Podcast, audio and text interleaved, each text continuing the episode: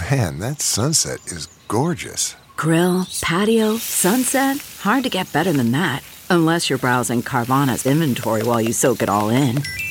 Oh, burger time.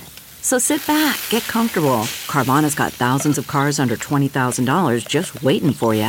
I could stay here forever. Carvana, where car buying meets comfort, meets convenience. Download the app or visit Carvana.com today. CarMax is putting peace of mind back in car shopping by putting you in the driver's seat to find a ride that's right for you. Because at CarMax, we believe you shouldn't just settle for a car, you should love your car. That's why every car we sell is CarMax certified quality so you can be sure with upfront pricing that's the same for every customer. So don't settle. Find love at first drive and start shopping now at CarMax.com. CarMax, the way car buying should be. Has your dog Indy eaten anything as of recent? He'll scavenge anything he can, really. So this is my garbage rescue dog, who uh, I, I think lived on the streets and had to scavenge, and is has had much more possession aggression. Not so much anymore, but He's he's, much he's better. a scavenger. For listeners, um, can we do a list of his greatest hits of what he's eaten in your home? Eyeglass wipes, eyeglass cleaning Oh, cloths. the oilcloth. oh yeah, an oilcloth. He's gotten a few of those. And you had Um, to wait with bated breath to There see was the that first was time he did it, and we were like, "Oh my god, we didn't know he's gonna die. What have we done?" We waited for it to like come out, and it did. And then Brian, I and, then my that- that same week, Brian's like, "I found two more turds that had him in there too." he's known for um, picking up full cans of beer at pool parties, um, tipping them over and drinking them. He likes to eat um, hot charcoal. Is a, is a fan favorite, but he eats one grape and mommy and daddy freak out. And take him to get, uh, you know, here's $800 to your dog and barf. right. He also eats whole bees. He, he loves the taste of those bees. That's the reason they're going extinct. Indy.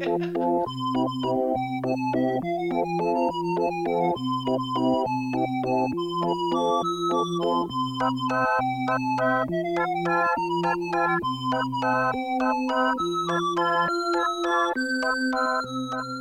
guys, welcome to Side Work Podcast. I'm your host, Brooke Van Poppelen. I'm your host, Jocelyn Hughes. Welcome. I'm your host, Kyle June Williams. Au revoir. I'm your host and waiver and bartender, Andrea Wallace. I do all the jobs here. She does all the jobs. She's just we give her a, we give her a dish rag or like a counter rag while we record, so she can just kind of keep services. They, tell- they keep telling me I'm doing a great job here, right, guys? Everyone, uh, how are we doing with our colds? Everyone over there. We were playing Am I Sick? Now it's like, Are you done being sick? I mean, my cold's going away. Yesterday was a day where I had to work, um, and I had to eat lots of throat lozenges yesterday. And little did I know, sugar-free Ricola cough drops um, can give you the worst gas you've ever had. What? How? I think it has something to do with like whatever bullshit fake sugar chemicals are in there. I had also had like a green juice, right? And then, like, so, and then I was I was trying not like not to cough, and then I was building up with gas, and I was like, if I even let out a little cough, I'm definitely gonna let out a fart at the same time. Oh God!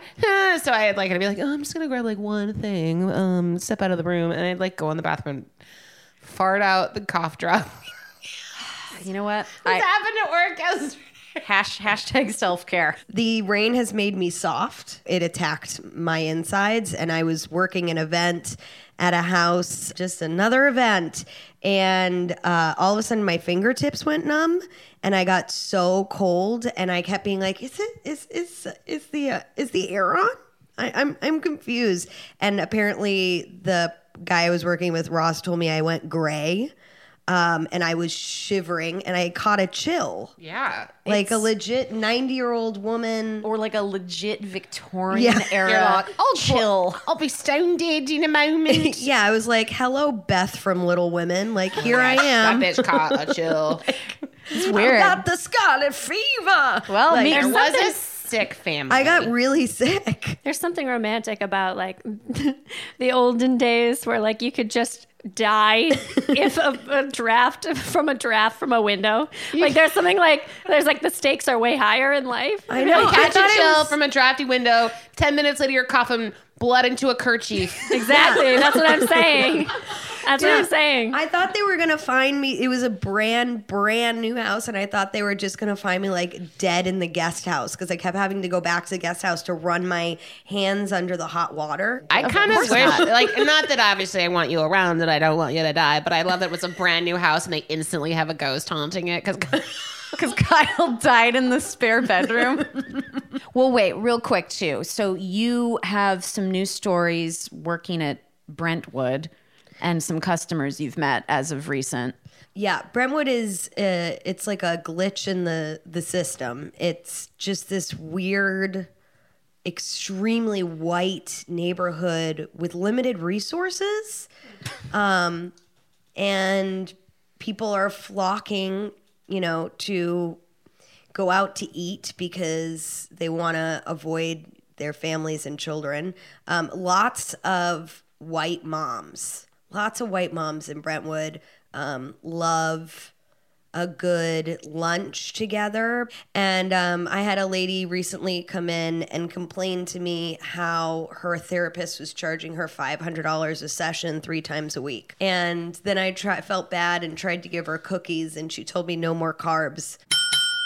This headline came out this past week, which I thought was so, ah, God, well, A, first of all, it made me feel old, but it asks the question Are restaurants getting too loud or are the customers getting too old? Oh. I have a couple feelings about that. Yeah. Is the place you work like rock and roll, baby? Oh, you wish it was rock and roll. It's gangster rap. God, what? Oh yeah. It's uh, we've had a lot of people complain about like my kid was in here and they're dropping the N bomb left and right and it's like our brand and I mean it's it's kind of it's like fun and upbeat sometimes like well upbeat but it's like it's a good I, I like I love actually the music at a restaurant but a after like the eighth day that week yeah, man. And but and yes there are eight days in a server's week in a server's week, right? I I personally because now you feel like everything is like this sparse decor, so it's like vaulted ceilings with the exposed ducts. You've got no carpeting, nary a piece of cloth, so you walk into a fucking echo chamber mm. anymore. And it's not even that I feel like I'm getting too old. I'm like, my brain is rattling in my head, and I'm here to have either a date or catch up with friends. And you have to scream over the other people screaming to hear their friends or their date, man. Do you guys feel any which way about that? I think it depends on where I'm at, what mood I'm in, mm-hmm. like what I'm there to do. I've been to restaurants where I'm like, this song's fucking awesome. Every song they're playing is great. I love that it's a little louder. I love that it relates to me. This place is fucking hopping. And then there's times I go and I'm like, this place is fucking obnoxious. That person sucks. I'm not having a good time. I can't hear anything. I want to go home. I'm very selective. I'm selective about it. Yeah, night market song. oh yeah oh, it's loud. I go there at there. Mm-hmm. least once a month, if not twice or three times a month. You love it. It's it's so so, good. good. fried chicken sandwich. but it is bright. It is loud. It is, and that's the the tone the chef wants to set. yeah Um, I get it. I think it's it's a great place. It's a place to go with someone you know well. yeah You I think so. You can't really hear somebody if you don't know them. It's not necessarily a great place for like a first date, but it's good for everything else. But any restaurant that is like silent and stuffy also makes me like it gives me the creeps. I can't hate take it. that. Like if I'm at a bar or a restaurant or more like specifically at a bar where they're like the jukebox stops playing and I'm if like I'm trying to have a normal conversation with you, like I'll stop and I won't be able to function because there's no music on. Like it's a yeah you need to be I have. underscored Yes. Thank you. Thank you for saying that out loud. I'm here and I'm listening Oh my god! I was at a place one time. This was in upstate New York, uh, going for like a late lunch, and it's that part of the day where the the servers have just they've just checked out. You know, they're like, there's one table in the restaurant. They're not paying attention to you. I get that. I I know what it's like to be in that spot. Nobody realized that song that song Season of the Witch by Donovan was on loop and I was right under the speaker and none of them were paying attention and so like for a 1 hour meal it kept playing and you'd be like what is this? It every you'd be like maybe it's over. And then be like boom boom boom boom. I got stuck in a donovan loop and i was like there's no one hearing this. Like i think you have to be on top of your sound in Chicago, they have a House of Blues. You know, they have like a blues soundtrack. It's like Blues mm. Brothers, mm. and that would loop, and it would start to slowly drive you insane because it was corporate, and they had this like video that played along with it. Oh God! That would like show the dishes of the restaurant juxtaposed with the Blues Brothers music, and you hit a breaking point. Wait, like the dishes were going in time, like like Beauty and the Beast, and doing a dance. Like I don't No, know. no, no, no, no, no, no. But on the bright side of that, we did have live blues pretty much every night. So like you got to see real musicians play, and that was that was nice. But when it was on the loop during the day, it could be maddening.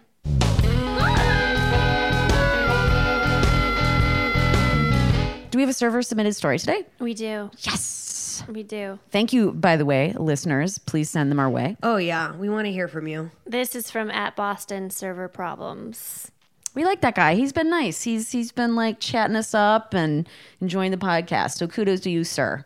Basically, he told us that he worked at this Tex-Mex restaurant when he was younger, where the fajitas did not sizzle. Now, if you've ever worked, I've worked in a Mexican place. The sizzle is essential. If you don't have the sizzle, people feel like they're not getting their money's worth. They get angry. They've paid fourteen ninety five for the steak fajitas. Fajitas are always so expensive. And if that is not a hot, sizzling hot plate, it doesn't matter how hot the actual meat is. The fucking platter it's served on. Smoking and sizzling. Big deal. So he works at this Tex Mex restaurant, and it was kind of a joke. He said, uh, you know, did they sizzle? You know, never did. So he had a couple come in before a Cel- Celtics game, Boston, um, and they asked, do your fajitas sizzle? Immediately half joked that they don't, but a lot of people ask that question and usually compare our fajitas, fajitas to other restaurants more notable, like Chili's. So I don't know if you've got eaten at Chili's or gotten a fajita platter at Chili's, but that's the kind of corporate place that like probably puts on actual oil from a car to make their fajitas sizzle because that's more important than the f- taste of the food itself. So he was like joking that the sizzle, they, you know, they don't sizzle, yada yada yada. They kind of just stare at him blankly, and he leaves. They eat, okay, and he walks over to check on them with their non-sizzling fajitas, and the wife is livid, the husband's livid. Who did he think he was that they would possibly go to fucking Chili's or know what it's like there? How dare how dare him? They're season ticket holders of the Celtics, and when they pay, they paid at the bar because they were so furious, and then they left. Um, and he said, unfortunately, they left their pretentious white privilege in booth 15.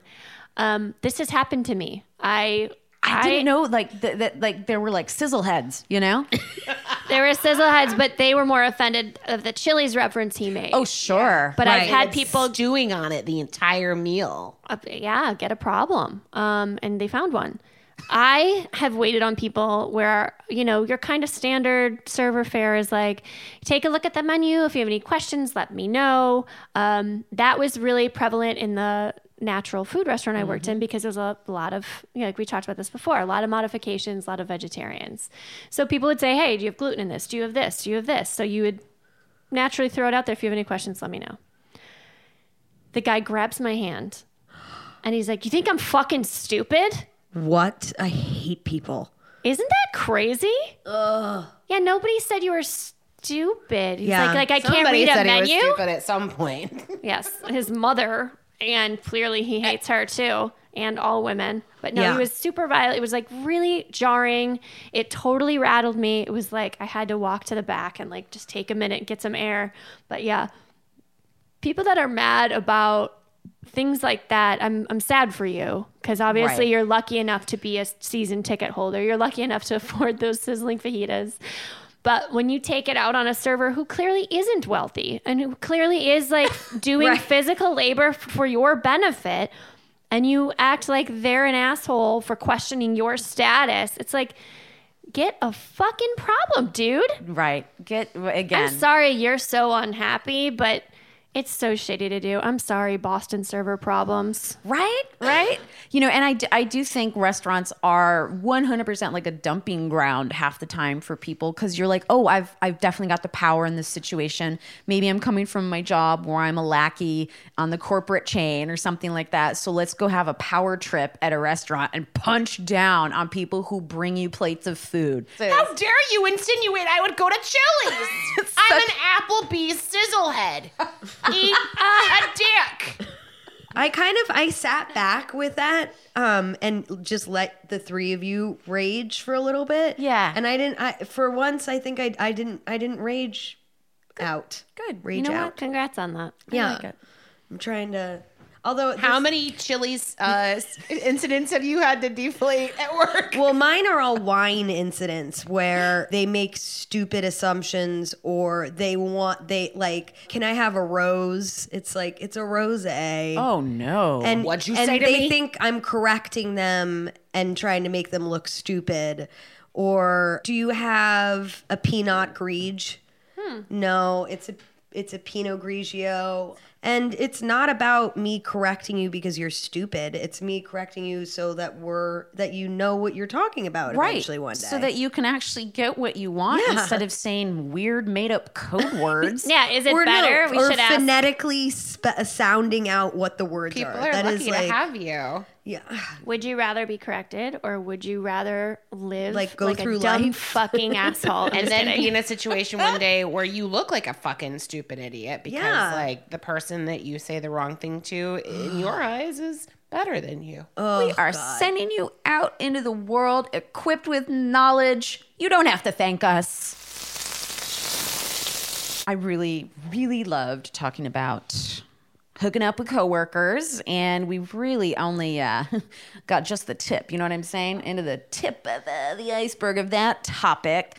So today I thought it would be really fun to now go further down the food chain and talk about dating your actual co-waiters. Mm. Even a waitress when you go, you know, it was it was the fucking mid 2000s. So I think it'd be fun to start off talking about happy stories that didn't go poorly, sir, you know, dating another server. I don't have any. No one happy has one? ones. I got one. I mean, I've I've met my ex boyfriend. I don't know if we knew each other in high school. I think we knew of each other, but we ended up working at the rib joint when I was 18, where I was a cocktail waitress. And Oh, then- ribs with the swinger owners. yeah, yeah. Yeah. Sick. Um, And we had the best time working together. He was so funny. Um, maybe he still is. Who knows? R.I.P. Uh, we used to have so much fun though, and we then worked at a few restaurants together. Like as we be- we became a couple, and then we both quit that place and got hired at the place with the Parmesan wheel I mentioned before. Um, excuse me, wow. power couple. Keep Okay. getting rehired together. okay. We come as a team or not at all. and he was a big charmer. Like he's a very charming dude, very funny. Um, he was, I think he was a good server. I think he uh, still probably waits tables, um, or he was. I think it says he's a realtor online. Anyway, um, there was nothing bad there until, you know, we moved in together and we were living in downtown Chicago and I was taking three full class load or three, you know, three full days of classes. And then the other four days I was working and I would work doubles most of those days. I was just like hammering it. I just wanted to w- live in the city and be cool and have money. so I worked constantly and he started going out without me. And uh, No, uh, for all our listeners, uh, nobody likes that. nobody likes that. Yeah, especially when he was doing drugs. I, I just want to remind everybody out there, uh, Brooke and I have never done cocaine. Still haven't. Um, that was his candy of choice. Yeah, it wasn't a good energy for like studying all the time or working all the time and then coming home to somebody who had a ring of cocaine around their no- nostril. Um, and we would get in these fucking banger fights where we would just be like screaming. And now I'm like, oh yeah, that was fueled by drugs. Um, from Colombia. But yeah, um, it ended in a fiery, fiery death. Um, we had lived together. We were not getting along. I started kind of hanging out with a guy I was waiting tables with. Yes, who now owns a very, very fancy restaurant in Chicago. Um, so he's he did it, but I came home one morning to our apartment, which I had not been staying in because we had been fighting, and it was like he wanted to stay together but live in different places, and I was like, you can't go backwards from this because he was the one who pushed to move in together. Anyway, I came home and I tried to open the door, and like the metal lock was, you know, the, the chain was locked. And I opened the door, and you just smell that next day booze, just come that that nasty, Stale. that that like gone on boy mixed diet. with yeah, boy mixed with whiskey, mixed with cigarettes and tons of cocaine, I'm sure. And it took him like five minutes to come to the door. And when he opened the door, he very casually just went and laid, like, our living room was to the left, our bedroom was to the right. And I took two steps in, I look on the right, and there's a woman in our bed. and he just laid on the couch You and put said his. this was a happy story. It was in the beginning. no, I came to find out from like the bars around our apartment where we oh live that he was trying to get laid every time he went out. He was making out with people in the bars when we were fully together. Yeah, he was bad news bears. So I have a my story of relationships is is like the opposite of Jocelyn's, where it like starts shitty and it ends well. Where? So I learned really early on um, when I was like a naive, like 19 year old in Omaha, Nebraska, working at a place called Pastimes Bistro. They had live music on the weekends. And they had this band that played called Acoustic Groove um, that did covers, like really good covers. Sounds like anyway, a Spotify mood. there the the bartender hierarchy there was like male aggression to a T. Um and there was ponytailed bartender named Colin and like long ponytail, like slick back ponytail. Always just like a total dick. Like a low pony, high pony. What do we? It was low. It was low. It was very 90s. Um, so one night there's like he's like, Hey, I'm house sitting at this place, like, and there's a hot tub in the basement. Cool, cool. So I go, like, not with the intention of like anything sexual happening. I was just like, let's get fucked up and party. I'm young and so go. And then it's just like me and him in the hot tub and we fucking Also, like you say hot tub. I am there. yeah, I was like an indoor hot tub. Who am I? New experiences. I'm a young woman. Um so I go and it's like totally in the suburbs in like a weird subdivision where this house is, and it's so weird that there's a fucking hot tub in the basement. So in wait, this weird house. subdivision. Like, It's just like is- a it's a it's just like a, it's a split level house. If you guys know a split level, it's just like a weird suburb of Omaha. You wouldn't there was nothing fancy where you would be like it's not wasn't a fancy neighborhood that had like an indoor hot tub or anything. It was just like a normal split level home. So we had you a hot tub, but but the the offerings of where the hot tub yeah, was it was in like a weird normal split level home basement hot tub. So it was it was anyway. So I'm in the hot tub hanging out and we like start making out or whatever and then he like goes down uh on me. So when he, he comes back he's like very pleased with himself.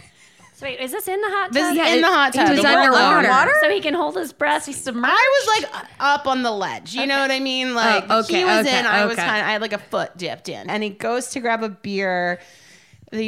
And he takes a swig, and it turns out the beer he grabbed was wrong, and it was the beer everybody been throwing their shitty cigarette butts into Mm. all night long. And he immediately pukes in the hot tub.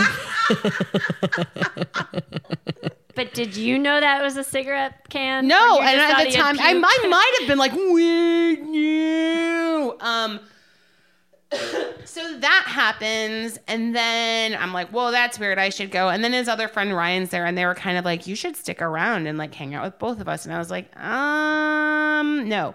But then the next time I was at work, he, I told everybody that like I fucked him and his friend which like even if I had like whatever, fuck you. Like you don't don't go telling everybody about it, you know.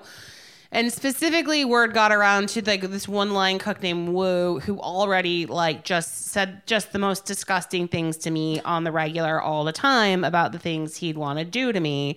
Um, and when he found this bit of information out, things got really escalated and fucking out of control. And I was like, probably I, I feel like I was like pretty severely sexually harassed and like had to laugh it off. And I like I don't ever remember I remember saying things, but nothing I'm not sure anything was ever done.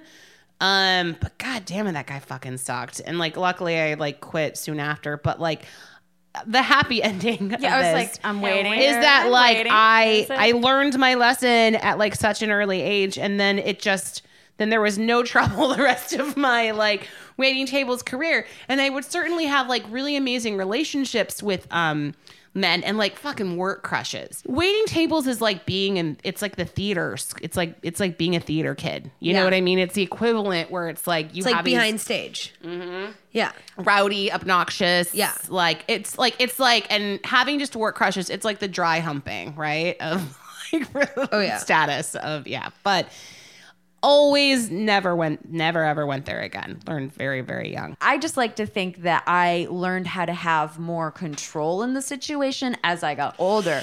When I was 19, everyone was like fresh fish, and I'd never been in that situation where I was like, why is everyone circling around me and interested? Because I was so naive to the world of older men because this is my first time working in a situation with much older men than me. 40 30 even mid 20s when you're 19 mm. you don't realize how depraved it can get. Yeah. you'd only been messing around with like you know guys your age at that point. I i fully was 100% trying to have a relationship with someone who is 21 in a band. I was 19 he was a server and i was a hostess so that was real scandal because the co-servers the, the female waitresses they hate you. Yeah. Are you kidding me? They hate you if you're a hostess, and I now understand. We're dumb little dipshits who seat them all incorrectly. And then, of course, you know, the boys come up and flirt with you for better seatings, and you don't understand you're being worked, you know? But I did have uh, a relationship, uh, a secret relationship, if you will. You know, it wasn't my choice. I was his secret. Oh wow.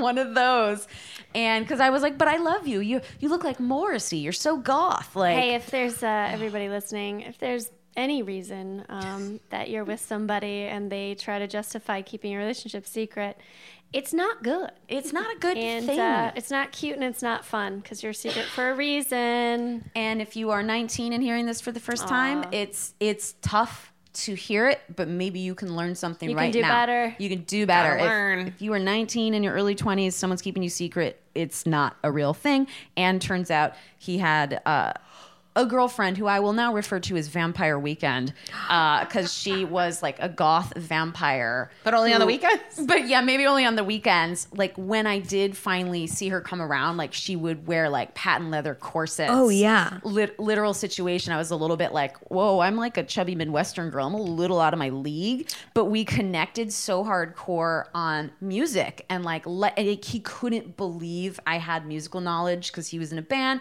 He's now in, he's in the Electric Six. Um, which is funny. I haven't connected with him in a long time. But one of my favorite stories of dating a coworker at that age is I was still living with my parents, driving to this job during the summertime, and they didn't trust me. You know, they were like, "Wow, this is a big deal. You're kind of driving close to Detroit to go to this job. You come home, please." But they didn't know we got to get you know go into the local bars because I'd walk in with the coworkers who were totally of age, and they just kind of put me in the middle of the pack and shuffle me into the bar with them. I was like, "I'm not coming home, mom and dad," but I'd be borrowing like my mom's Jeep. So she'd be like, Yes, you are coming home. So I stayed over one night with uh, fake Morrissey. Didn't say anything about it because, you know, you want to make something happen. I hadn't had an adult sleepover with someone at this point.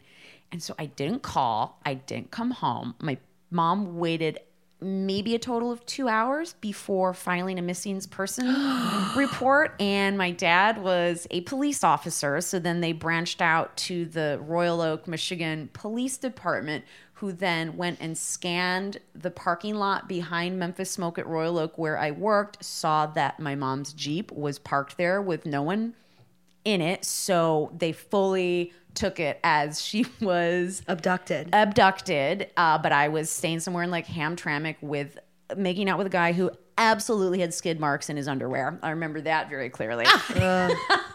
like, come on, boys, learn how to wipe your ass. So I finally get on the phone and call my mom, and that moment of her being like, ah, like just so mad. She's like, "You come home right now," and it's a 25 minute drive back of just dread.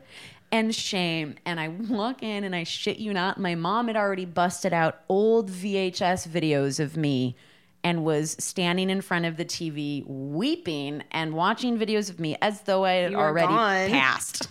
Oh my god. So that would have been a great first lesson, but I don't learn easy. I started a relationship with my other manager, Colton Batts, who was also goth. He would wear black, uh, the same black suit every single day. And we thought he owned many black suits, but he only owned this black suit. Stinky black suit. He he carried an odor with him that was everybody saw, Sexy. everybody smelled but me. He's like a head to toe apron. Yeah. Dirty work apron. Yeah. And one night we had started kind of, we were really flirting with the idea of dating. I don't know. And everybody had left the restaurant, and the uh, kitchen was located downstairs. This was in New York. Of course. And um, he was downstairs in the office where the kitchen was. And I was cleaning up upstairs and had finished and was trying to be sort of like sultry and like meet me meet me like at the top of the stairs. And he was at the bottom I was at the top and I slipped and I fell down a flight of concrete stairs. And then when I got to the bottom tripped um because I tried to stand up and catch myself and fell into a vat of coleslaw. Like a large vat of coleslaw couldn't get out. It was everywhere, and uh, the coleslaw was everywhere. There was. Um, we had to figure out. We I had I was covered in I was covered in coleslaw. Creamy. Yeah, Or Yankee. Creamy or oily. it was. Mm, it was. Can I, can I ask a question? yeah. Did you seal the deal? Did you? Oh yeah, but not there, not at the restaurant. Not in but the vat of coleslaw. I mean, there were so many red flags. He didn't put any clothes away in a closet at his home. He just put them in trash bags and they surrounded his bare mattress on the floor. Uh, God, we're so forgiving about dirty boy mattresses when we're young. oh, so forgiving. He he rode a skateboard everywhere. So coleslaw went everywhere. Um, we had to clean it up. We were there super late, and then he had to tell them the next day that it went bad. But apparently, there was footage of me falling in the coleslaw. I had to ride the train home, and I was just covered in like white, dusty, dried up coleslaw. It was. It's interesting how you say coleslaw. Is is it It's coleslaw. cole coleslaw? I think she said coleslaw before, but I think she said it so many times. I know. Coleslaw. Coleslaw, She's just got, she can call whatever she wants. Yes. She had to dive first face into it. And I, I also like I you know I I really banged my body up as I well. bet. Well, good thing you let it into that soft vat of coleslaw. Soft landing. I mean, it sounds like a National Lampoon. Oh, yeah, it works like at a game restaurant. show. Yeah. Girl, you could make money on the internet doing this. Oh yeah. Falling into vats of Falling into coleslaw. The amount of things that I fell into working in a restaurant. Mm-hmm. My words. The thing though that makes it so fun and why you don't learn your lesson is there is that little spring in your step when you are into someone and you're going to this job and it might be a tough job. It's the only thing that gets you through is someone like pulling you into the bathroom to make out real quick mm. or the walk in make out real quick where you have little codes like, oh, I need some more ketchup. Can you help me get some more Never, ketchup? I never, it didn't happen to me. I didn't do it. Well, I, I feel like before there was online dating, bar, bars and restaurants were kind of your version of real life Tinder. Oh yeah. One hundred percent. You know, because I remember I'd get a new job and either everyone would be sizing you up because mm. everyone's banged everyone else already. And so they're like, all right, like new girl. Or I too, like I was a heat seeking missile. You go in, you quickly try and get the dirt. Like, all right, who's sleeping with one another? I need mm. to know so I'm not stepping on any toes, you know? And then people would lie anyways because they weren't being open about who they were really dating. Mm-hmm. But I mean, you go in, you're like, this is like singles. I'm single and ready to mingle mm-hmm. up in this up in this restaurant, bitches. I only acted professionally at my t- two last jobs in New York as a waitress because a at the vegan place, everyone was, a vegan, and I don't, I ain't dating that noise, you know. Or they were all like aspiring actors, which is also like no thanks, because I'd never been around aspiring actors before until New York. We're the worst. Right. And then James, when I worked there, I just genuinely really enjoyed all of my coworkers. Everyone was either And I dated up- them instead. You- Kyle dated them instead. I just went after a chef in the back for a little bit. He was a little bit intense. I really got a crush on him though. He would bring his own vat of duck fat in a bucket and wheel it in on a skateboard to make I was just like, wow, this guy's dedicated to cooking. and uh, it turns out he I think he had definitely gotten out of prison not too much you know, uh, Yeah. got They don't really not hold that, that long against ago. you in the kitchen. No, they sure don't. And I think I finally worked my way into because he was so intense, and I was like, no, come on, I'm fun. I always go after the mess. You know what I'm saying? The one that you shouldn't. There were all these very, very nice guys at that restaurant. I was like, I've got my sights set on freshly out of prison cook. And Yeah. thank God that didn't go anywhere because he had a girlfriend and, and that put the kibosh on that. But I ended on a good By his note. girlfriend, you mean the duck fat bin? Did he put The a wig on at night and lipstick on in bed?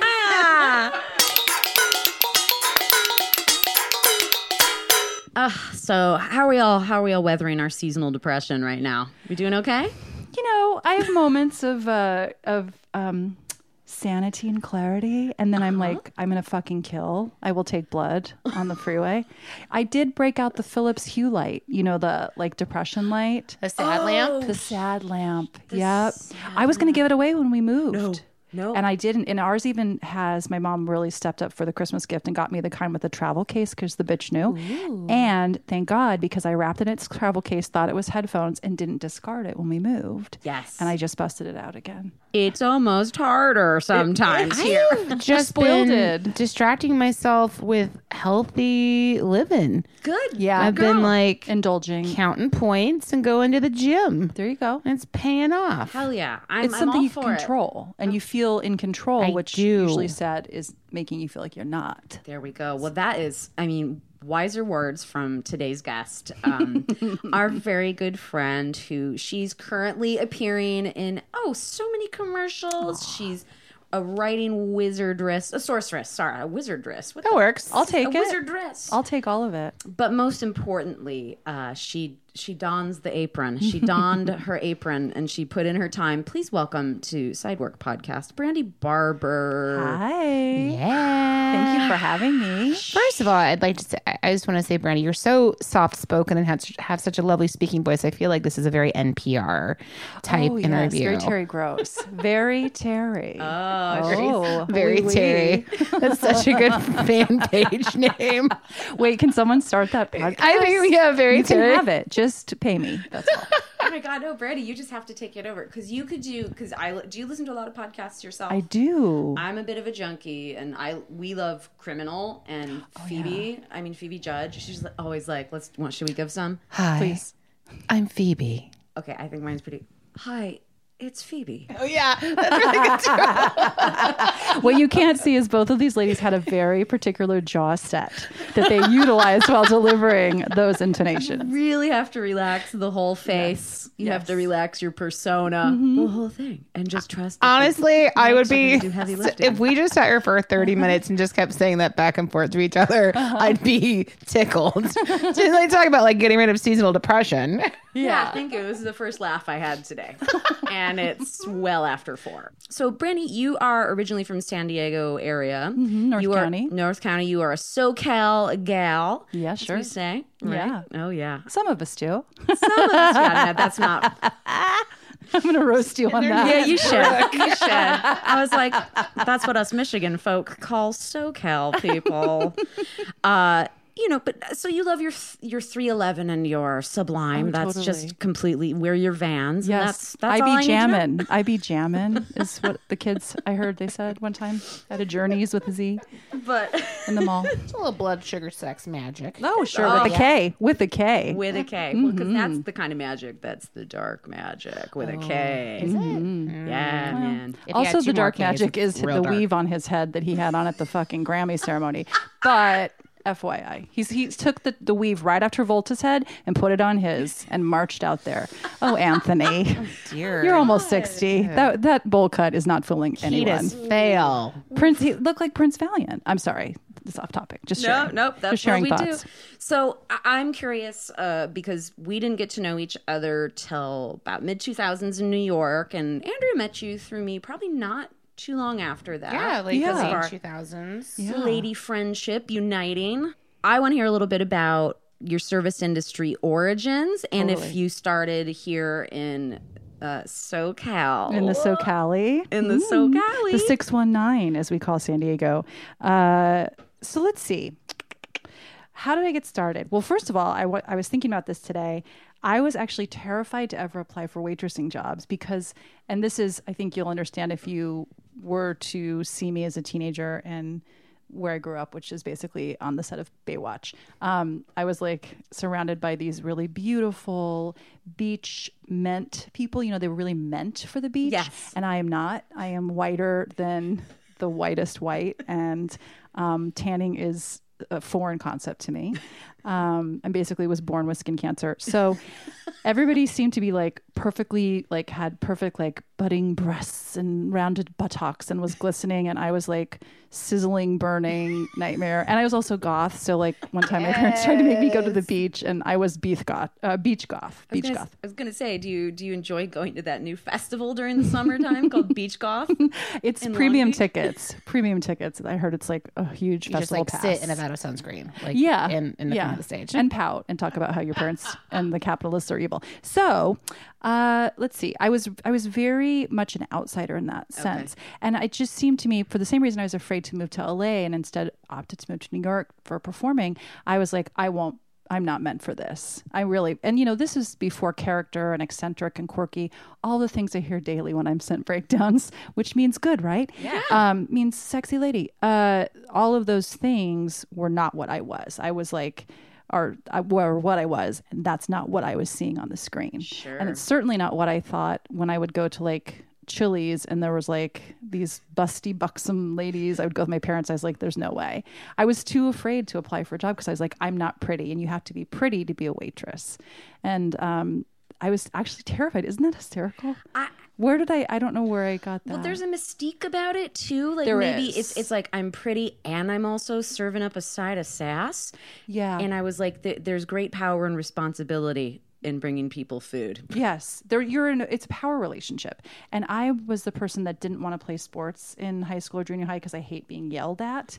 So of course I didn't. I mean, I don't think I knew how much yelling I would be have having directed towards me as a waiter. Had I known, I would never have pursued. I did work at a really Tony Shishi like the pinnacle of pinnacles of fancy fine dining right before I moved from New York, which enabled me to move here on based on what I earned alone, not even counting my husband's salary at the time. So I went from being like working at a place where it was basically like, can I have a job? Yes. You like that was it to being a captain at like a restaurant that had three month out bookings and they would turn away celebrities regularly. Wow. And And the training process there was probably pretty. Was it intense? there was a lot of crying. There was a lot of crying. They made me cry for, I think, entertainment. Um, I watched them make someone cry every day at staff meeting. They fired people constantly for like not knowing the answers to questions that were just made up about the menu that didn't even exist. It was it was like I think doing live comedy where it was like you were being heckled constantly and how you cho- each moment how you locked eyes with that heckler and were like this is how I'm going to deal with you. If you didn't make the right choice, no one was going to be with you. Same thing. Like if you didn't answer in a way that was flip or cute or made the chef laugh, just pack your apron and oh, leave. No, so it was a chef who was doling this shit out. the chef See, and the and the GM, yeah. I can't Cruel. It was even. And they just like fed each other's fucking bullshit into Oh, it each was other's just a bunch and- of butt sniffing. I mean, I liked a lot of those people. I did, but the way they treated some of the employees, I was just like, good God, we're not doing uh, neurosurgery. we're serving the rich and famous spoiled inbreeds of New York a, a, a roasted chicken. Everyone sit the fuck down. But of course, I wouldn't say that out loud because they would make me cry and take my apron, and I wouldn't make you know a beat you with thousand bucks a night. and- yeah. I'm a little interested just because we haven't had anyone on the show yet, like really delve into a little bit of fine dining. Well, let me tell you this. I was picked for a specific reason. And I remember one of the people that hired me said to me, I, I was very nervous. Um, I was like, I know uh, what place setting should be. And I, I happen to know this because I have a naval officer father. That's the only reason I know. And um, I happen to know that, like, when you're at formal dining, you have to do this because of events that we had to go to um, and some like charity stuff that my mom did. I know it doesn't mean I observe it. I do as I please. I pick up whatever fork I want, but I'm aware. But I've never had to lay it out for another guest or anything like that. And I also, I just didn't know all these nuances. And there are a lot of nuances with Yeah. fine dining. It's so much about the performance, the theatricality. You guys can't see me, but I'm like moving my arm in a certain way that is slightly scary, but also sort of showing the sweepingness of what the act is of serving people. And so I said this to the guy that hired me, and he was like, Don't worry about it. What you have, we can't teach. And I was like, Awesome. If only that could be a job where I literally could like like level up to that salary and that type of respect my entire life. We're working on it. So he was really kind to me and sort of took me under his wing and showed me what was up. And a lot of it is it's just people are not just paying for the food. They're paying for the performative element and aspect. They're paying for the space, for the aesthetic. They're paying to be seen Yep. eating and enjoying. They're paying to see others eating and enjoying.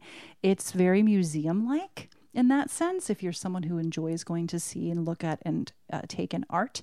And so it's funny because I never saw myself in that role either. I didn't think I had what it took. Once again, imposter syndrome, exactly as you said. I was like, I'm not a captain. I'm not a captain at a at a French restaurant. And here I was in this like apron that cost more than the shoes I had on, and um, that had to be like signed out to me, and like these like I, I mean, it's it's insane to talk about it. Like they issued us a uniform where we had two shirts that were hand designed for our staff by um, uh, Brooks Brothers uh, company called Black Fleece, I think it was called. So we had to go and get them made. I mean, it was more expensive than any shirt I owned at the at the time. Everything I had was from Old Navy, had still have, and um, and like my jeans were paid for by the company. The jeans were more expensive than any pair of jeans I had ever bought myself. They issued us these sneakers that were dead stock um, Nikes that were you know, if you were to buy them off the internet now, I still have them because they were given to me as a gift when I moved, um, three or four hundred dollars, and I wore them on the floor, and we had to check them out every night and sign. And when they wore out, they would buy us new ones. So my the investment spent on me coming in was close to two or three thousand dollars, and I was one server in like a pool of twenty of us. Holy It was all performative. They were coming to have you not just put food on their table, but take them on a journey. Right. With the way you talked about the food and the way you described the food and the way you um, Well, Brandy, I'm already mesmerized. Well, Just listening to you talk is already. That's why I think you're great at the job. That was definitely your swan song yeah, of that New was York. The last time I served, it was a, it was it was so much a swan song. And Stephanie uh, Danler's book Sweetbitter had just come out, and I was reading it while I was working there. And while hers was sort of a semi autobiographical account and had a lot to do with the sort of love triangle, and it's a lovely book. If anybody hasn't read Mm-hmm. I it, was thinking about it the entire time you were describing your job, actually. It really felt like there were many elements of her sort of indoctrination into fine dining, um, how she sort of tumbled into the job. And I really felt a lot of that similarity. It was very much Alice through the looking glass. Like here I was, this Smith Street, you know, early Brooklyn 2000s ding dong that was serving like ironic curly fries. And all of a sudden I'm serving like white truffles that cost like a $100 for just the first ounce, you know, and uh, it was, uh, it was actually lovely. I don't miss it. I was exhausted. The shifts were not, it wasn't like normal restaurant shifts. You came in two hours early and did it- so much side work, So much detailing. folding and this and that and the other. And um, family meal, it was um, for such a lovely restaurant, not exceptional. I was gonna say, I was like, okay, so the family meal where I worked and it sucked. This is probably what you know because we we served um a chicken thigh and breast as mm-hmm. our you know one of the mains. So every meal would be all the drumsticks. Yep. You know, and so it, it would just be like, oh, we might have some nice herbs and whatever, and it'd be a side salad and drumsticks. I actually got real skinny on that job because You're on they the were- diet they- yeah, I that was like meal. forced onto Atkins diet, and then you run your ass off for a whole shift. You Did know, they charge you? You know we what? got charged, which I was so angry about. For your family meal? Yeah, we it got taken out of our check. Isn't that dreadful? And a lot of places do that. They do. I think if I go back and look, it wasn't an exorbitant amount, but yeah, It was like four bucks, Mm-hmm. but I n- nearly, I'd say eighty percent of the time didn't eat anything But you were because it was charged. about to be spoiled salads. You know, I don't care if it's handpicked mesclun greens from like a fancy schmancy place. It's still not. I wouldn't eat it regardless. And like on Sundays, this was the worst because we'd just been through the huge push of the weekend. They would actually serve. You're gonna laugh, Brooke. Hot dogs and curly fries. They would go get, serve us frozen, like Sysco. Is that what it is? Yeah. Yes. yeah, they would like put a tray out, and I was like, uh, I, I like a, this bitch like a hot dog. Not that day. I'm not going to eat a hot dog before I have to wait an eight hour shift, and we were on eight hour Like. I'm gonna eat it after. Yeah, exactly. Maybe. Yeah. That's With like a lot of gin. Yeah, right. After I have of a few cocktails, I'm gonna eat two hot dogs uh, in a stairwell. exactly. I'm gonna go to what was it called, Crif Dogs, and jam something deep fried in my face. Yeah, it was it was wonderful. It was definitely a swan song. I was like, this is gonna be my passport out of this town, and I couldn't have hoped for something better. That's so cool because I, I do look at that as you were making bank. Clearly, you were doing great financially. And I feel like you, with all of us, uh, you know, who do waitressing while we're working on other things, there's also something really nice to have the job where you're like, I'm not just being um, a shitty run of the mill waiter anymore while I'm angry that my other career isn't working out. I went through a nice little phase where I was becoming responsible and cared and tuned into the job and being a good waitress and also succeeding like with writing and comedy. And that was like a lovely crossroad to sort of be like, is this what being an adult is like? Leaving on good terms with a skill set?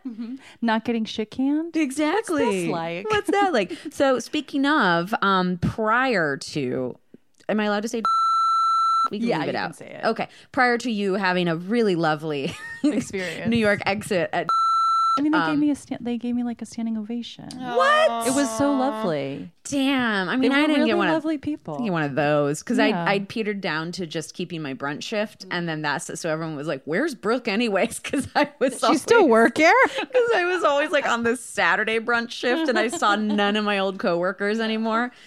But um, prior to things being really fancy, I don't know, Andrea, did you ever get to visit us at Trout Pacifico I don't think so. No. Gravy? No. I know Joss did. Jo- This was oh, like the compound of all the different places, Yes. right? Yeah. I don't know how else to compound, describe you're it. so right. It was a creepy hipster compound full of ding dongs.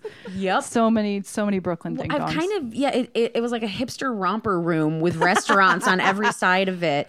in quote restaurant in quotes. Yeah. Right. Yeah. So, um, and I know you ended up moving over there because you worked at the little place called Schnack, which was the same owner. His name was Jimmy, right? Yeah, he was one of the partners along. He was uh, he had his hands and still does, by the way. I heard they got into a lot of trouble. Yeah, somehow he manages to keep getting out of it. Damn. Yeah. Okay. I don't know. It's a whole thing. A lot of man. cash, cash problems. They were cooking the books, cash only. There Um, was some. I won't. Yeah, I don't want to get murdered, but there were some dealings. Yeah. Mhm. I need to back up real quick and describe. So the front diner was Gravy. called Gravy. Yes. Then if you walked to the right, there was a takeout pizza shop. which changed uh, many times into different things. But yes, it was a pizza place with a very expensive, malused pizza oven. It was so weird. sense. But then you could walk through that and almost cut through a, a gross little hallway by the bathrooms. Then you could go out the side and be in the outdoor bar called Trout. And then if you just cut through the kitchen, which customers weren't allowed to, you'd end up in the kitchen of Pacifico, which was the Mexican restaurant. Which was the that premier place in Brooklyn. When I first moved, there were Oh, like I lines out the door. it was that place. It was like hopping. And by the time, well, I quit right before they closed uh, with no notice a day before Christmas and bounced everyone's checks. But yes, it went down that road. Yeah, it was bad.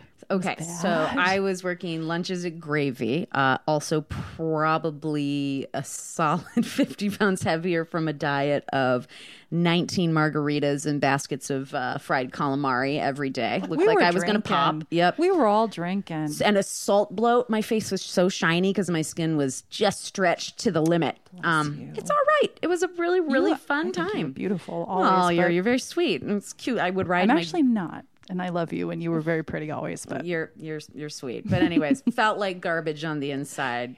As did we all, my friend. Yeah. As did we all. So the money was pretty bad at gravy. Like it was okay. I was sustaining I was subsisting off other jobs to make ends meet. But then when the summer really started raring, they opened up trout. I got dibs on some trout shifts. Yes, and that was a And money maker. That was an outdoor bar till 4 a.m. Oh my And god. We made money, and it was also at that time cash only. So we walked with cash. We had so much cash. Rolling in it. Yep. And I had gotten shit canned unfairly from probably fairly. That was where I used to sleep under my desk at an ad agency. Um, not at night during the day, just so we're clear. I had a home. Um, I would just be drunk and I had to take a nap and everyone was being loud and I was like, shut up. And I would go under my desk and then put my chair in front of me as if people walking by couldn't see me. One time my boss came and like I had a snack drawer, of course, because I'm a human. and my boss came and was like digging through my snack drawer and I literally watched him be like, look at me, and then he just went, Oh, Brandy, and closed it and just walked away. He yeah that was a whole other thing. So i got fired and so i had unemployment this was many years ago and it was in the early 2000s and then i paid my debt to society because i got caught for misbehaving so anyway i had Youth cash is in real. hand. You youth know what is I mean? real Growing up, oh boy so yeah lots of cash So much cash. too much cash Um, well, this we was would- when you had the the. This is my favorite Brookie story, by the way.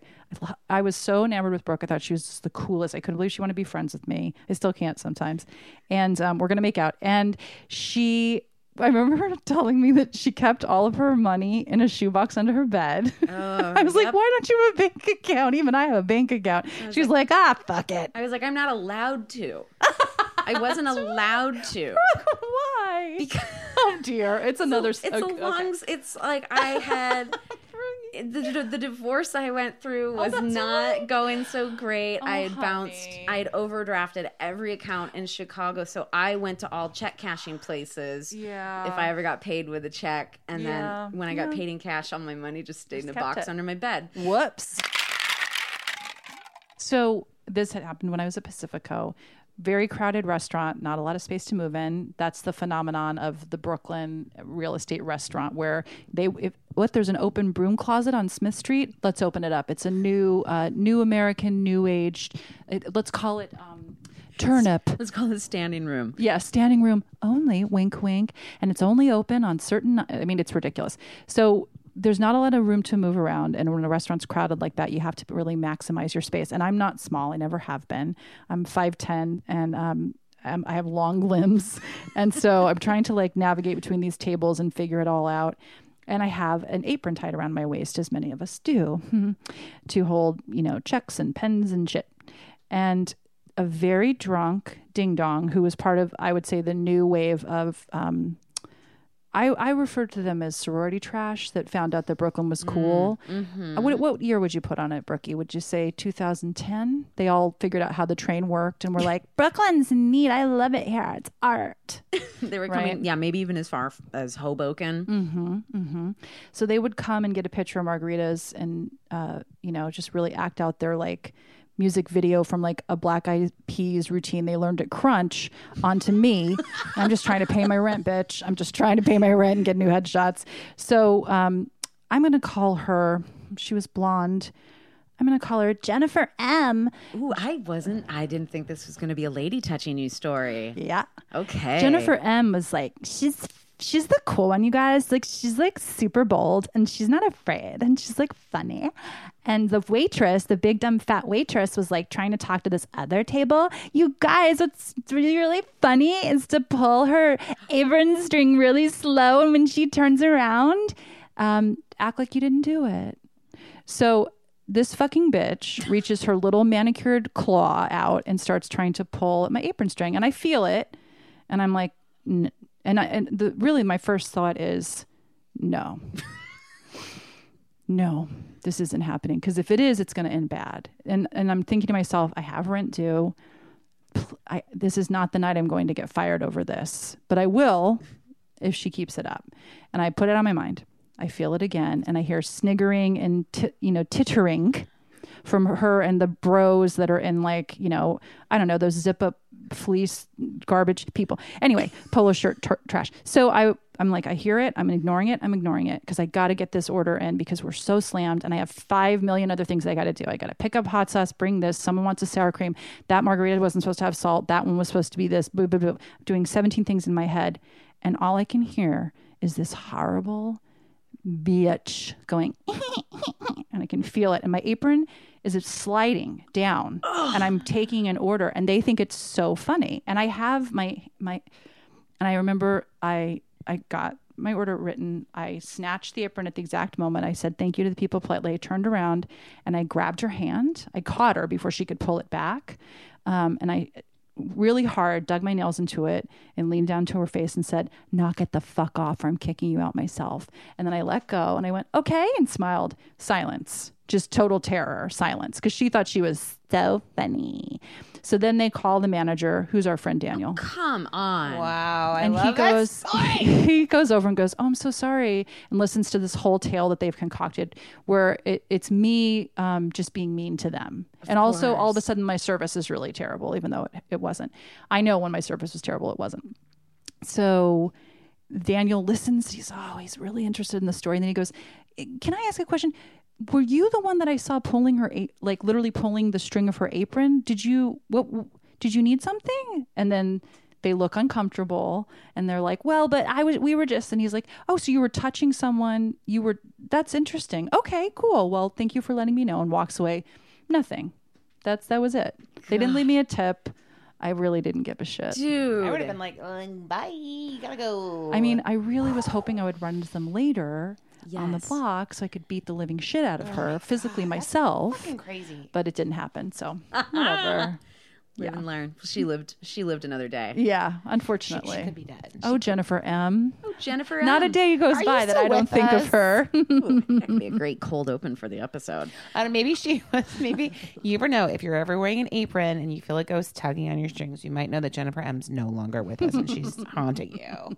My dreams have come true. She's dead. She drank bleach. That story really tugged at my apron strings. You know. I was saying, Hello. Here's a tip that is no longer applicable in the state of California in 2019, but it used to be my go to and my showstopper.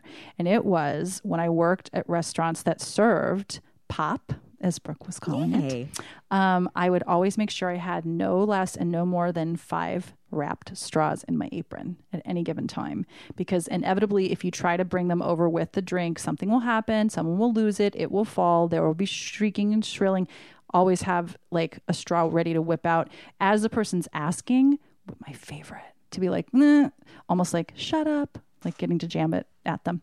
So that was my tip. No longer relevant in today's. straws are just paper here. You can have paper straws know in your apron. I'm I guess that's true. Yeah. It seems like our, our little growing listener base is definitely all over the country. So they haven't banned straws yet.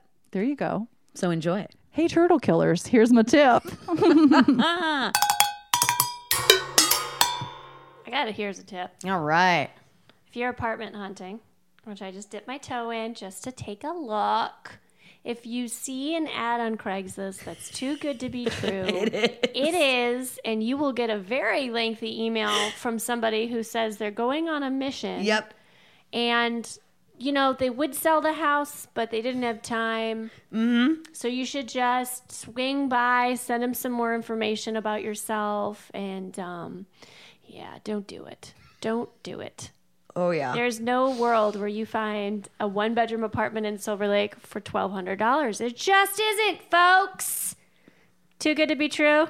It, sure is. is. Here's a tip since I may be doing some Airbnb renting in the back again very soon, sooner than I may be emotionally ready for. If you personally uh, live by yourself and do a little Airbnb, whether you're renting a room or something else in your vicinity, and you are a lone lady, you make your profile say Brooke and Jeff, or Brooke and Steve, or Brooke and Killmonger. You know, you make your significant other, who's definitely not real, uh, sound big and mean and nasty, and you change all the language to we, we, we, we, we. I love it. And you put up Now photos. everybody knows. That's, that's a that's a good idea though. It's a great idea. Here's a tip: wearing cute little sneakers without socks sometimes becomes a little a little stinky and you want to wear little socks with them. I just specifically as an experiment, which turns out it worked right, um, got short, short, like short workout socks, but I got them like two sizes too small. So they kind of just hug the bottom of your foot. And now, like, they're great little, like, socks that you don't really see when you wear those cute little sneakers. Kyle, why are you laughing so much at my tip? Because you can just buy no show socks. Yeah, but I didn't want to fucking do that, and I didn't have. The, and then this way, I can still wear them. I'm multitasking, and I can still wear with sneakers. But this is my tip to give. Some people might find this tip highly, highly useful. Here's a tip. If you like to listen to music before you go to bed at night, they're on your um if you have an iPhone on the uh time app or it's the clock app, if you go into timer, you can set an amount of time and then it'll and when timer ends you um uh you set it to uh stop playing and the music will stop playing. If you do that, and I like to listen to murdery shit, but Yeah. you don't need to be listening to that sub- You don't need it in your subconsciously REM all cycle. fucking night Yeah. long, because then you have bad, bad dreams. Wow, guys. Thanks for listening. Wow. Wow, guys. Until next time. Hey guys, thanks so much for listening. Um, if you'd be so kind, please, what do we do? Follow and subscribe and subscribe, rate, and review. uh, subscribe, rate, and re- review. Jocelyn doesn't listen to podcasts.